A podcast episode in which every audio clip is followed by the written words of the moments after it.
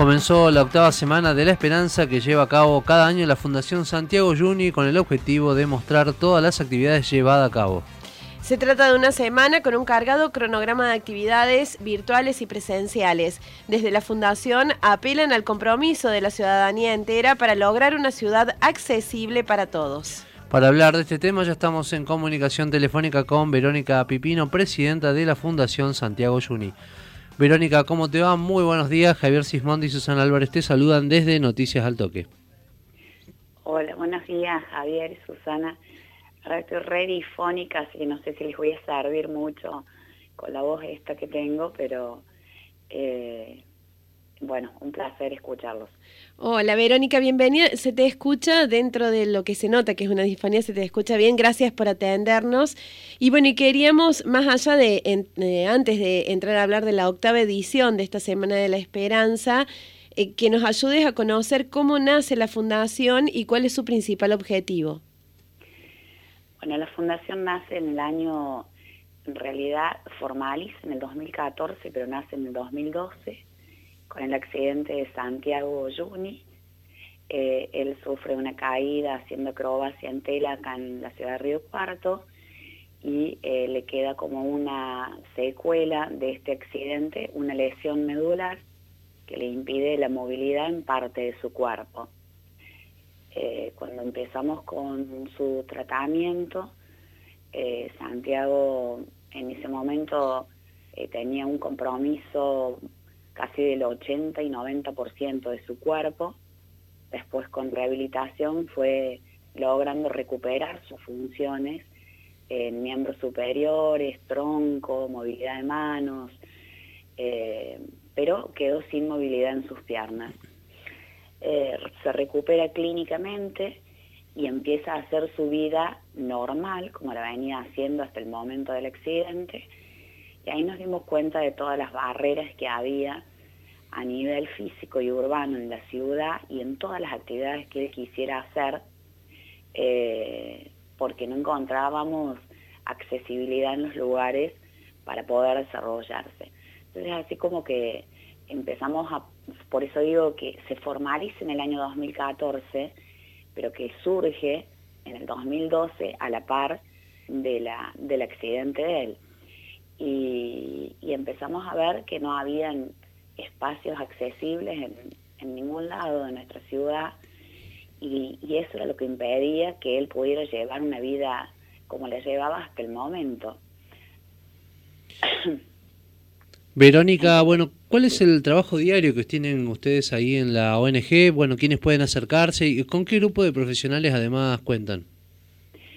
Nosotros tenemos un grupo de profesionales que es eh, arquitecto, después una terapista ocupacional, que la terapista ocupacional se encarga de eh, hacer mm, adaptaciones para la vida diaria en cuanto a cualquier tipo de actividad que la persona quiera hacer. Eh, siempre necesita, cuando hay un problema de movilidad, necesita hacer, adaptar eh, todo, desde un cubierto hasta, no sé, las cuestiones laborales, hasta la, la, parte edilicia del lugar. Eh, bueno, contamos con ese profesional, después tenemos asistente social y el resto es voluntarios. Ahora sí, te preguntamos cuáles son las actividades que están previstas para esta octava Semana de la Esperanza. Bueno, en esta octava de la Semana de la Esperanza eh, las actividades que están previstas tienen que ver mucho con el tema de la concientización y la visibilización nuevamente de poner eh, en manifiesto la falta de accesibilidad que hay en nuestra ciudad porque hemos hecho como un retroceso con el tema de la pandemia y con esto de que se han cerrado tantos lugares y con, esta pandemia que tuvimos durante todo el 2020 y parte del 2021, bueno, todo el trabajo que habíamos logrado es como que se volvió un poco para atrás. Todo lo que teníamos accesible y que había logrado que una persona eh, con movilidad reducida pudiera eh, transitar por nuestra ciudad y estar en los distintos espacios o, estar a través de los medios de transporte, bueno, todo eso se volvió para atrás porque nos quedamos sin transporte, porque se cerraron un montón de comercios, porque las veredas volvieron a fase 1, digamos, en cuanto a la accesibilidad. Hoy tenemos veredas que están eh, terriblemente en malas condiciones, la gente está muy preocupada con, sus, con la crisis económica que hay, que los colegios los tuvimos cerrados durante todo este tiempo, no pudimos hacer actividades con alumnos, entonces como que todo lo que habíamos logrado, eh, todo lo que habíamos instalado en la sociedad se volvió para atrás. Entonces la, la, el objetivo de este año es poder de nuevo visibilizar la problemática que hay y de a poquito volver a retomar con los grupos que veníamos trabajando y en los espacios donde veníamos desarrollando las actividades, volver como desde el inicio a hacer todas las actividades nuevamente.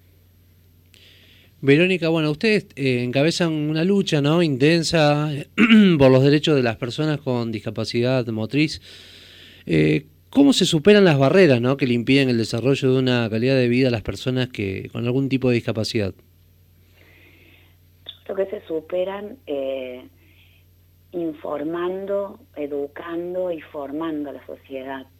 Me parece que el problema que tenemos de las barreras arquitectónicas, y en este caso específicamente la física y las urbanas, es por una falta de conocimiento, porque siempre hemos tenido excelentes resultados cuando hemos ido, y hemos hablado con la gente, hemos hablado con con quienes están a cargo de las instituciones, tanto públicas como privadas, y les hemos hecho ver la realidad que, tiene una persona con limitaciones físicas eh, y la necesidad de contar con espacios accesibles y que todo se haga con un, con un criterio de diseño universal, donde, donde puedan usar todos, todos las cosas, todos los espacios, y que no sea una sociedad excluyente.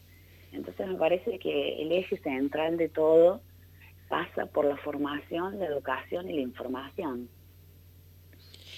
Verónica, ¿mantienen vínculos con el municipio para poner en común el trabajo que ustedes realizan desde la Fundación y para que las acciones eh, que se lleven adelante en la municipalidad eh, respecto de esta problemática tengan en cuenta lo que ustedes van descubriendo?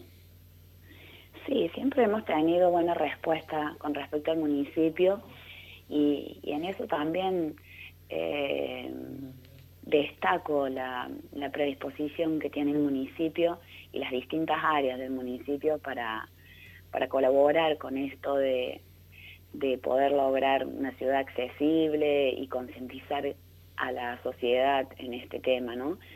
Eh, por ejemplo, concretamente el tema de las veredas no es responsabilidad del municipio, sí hay ordenanzas y el municipio tiene que acompañar el cambio en, la parte edilicia de las veredas, pero quienes son responsables son los frentistas y en esto el municipio sí nos ha ayudado con ordenanzas, pero bueno, muchas veces los frentistas priorizan otras realidades, otras cosas y no tienen en cuenta esto.